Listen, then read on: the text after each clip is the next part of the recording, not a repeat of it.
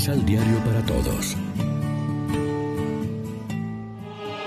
Proclamación del Santo Evangelio de nuestro Señor Jesucristo, según San Juan.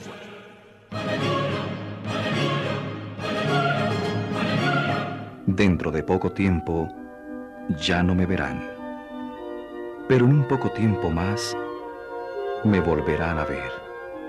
Algunos discípulos se preguntaron, ¿Qué querrá decir esto de que dentro de poco tiempo ya no me verán y un poco tiempo más y me volverán a ver? ¿Y eso de que me voy al Padre?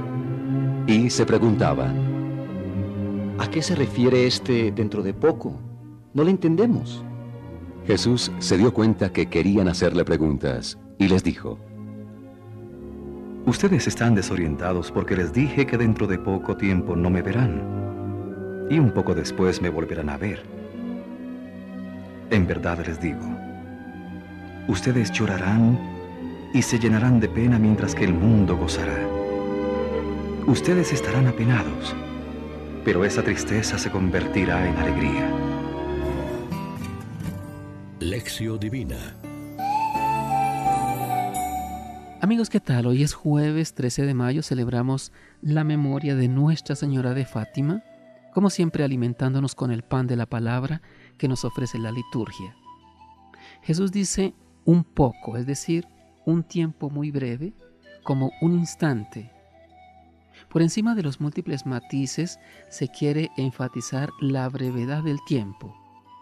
Si el tiempo que Jesús ha pasado junto a los suyos como verbo encarnado ha sido muy breve, igualmente será breve el tiempo que separará su partida y su regreso.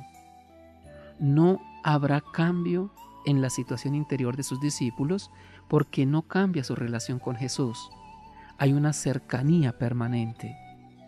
Por eso la visión de Jesús no sufrirá interrupción, sino que tendrá como característica la continuación y la comunión de vida con Él.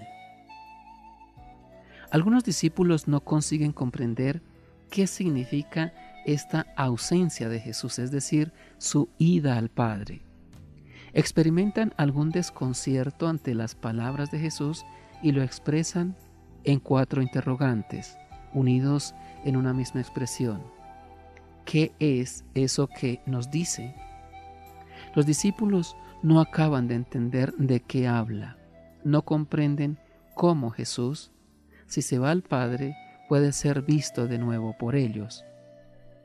También nosotros como los apóstoles nos resulta cuesta arriba entender por qué en el camino de una persona, sea Cristo mismo o nosotros, tiene que entrar la muerte o la renuncia o el dolor. Nos gustaría una Pascua solo de resurrección, pero la Pascua la empezamos ya a celebrar el Viernes Santo con su doble movimiento unitario, muerte y resurrección. Hay momentos en que no vemos y otros en que volvemos a ver. Como el mismo Cristo que también tuvo momentos en que no veía la presencia del Padre en su vida. ¿Por qué me has abandonado? Reflexionemos. Ustedes estarán tristes, pero su tristeza se convertirá en gozo. ¿Qué efecto tienen en nuestra vida personal y comunitaria estas palabras de Jesús? ¿Cómo vivimos las situaciones de tristeza y de angustia? Oremos juntos. Envía tu Espíritu, Señor, que renueve la faz de la tierra, riega la tierra en sequía, sana el corazón enfermo, lava las manchas, infunde calor de vida en el hielo, doma el espíritu indómito, guía al que tuerce el sendero. Amén. María, Reina de los Apóstoles, ruega por nosotros.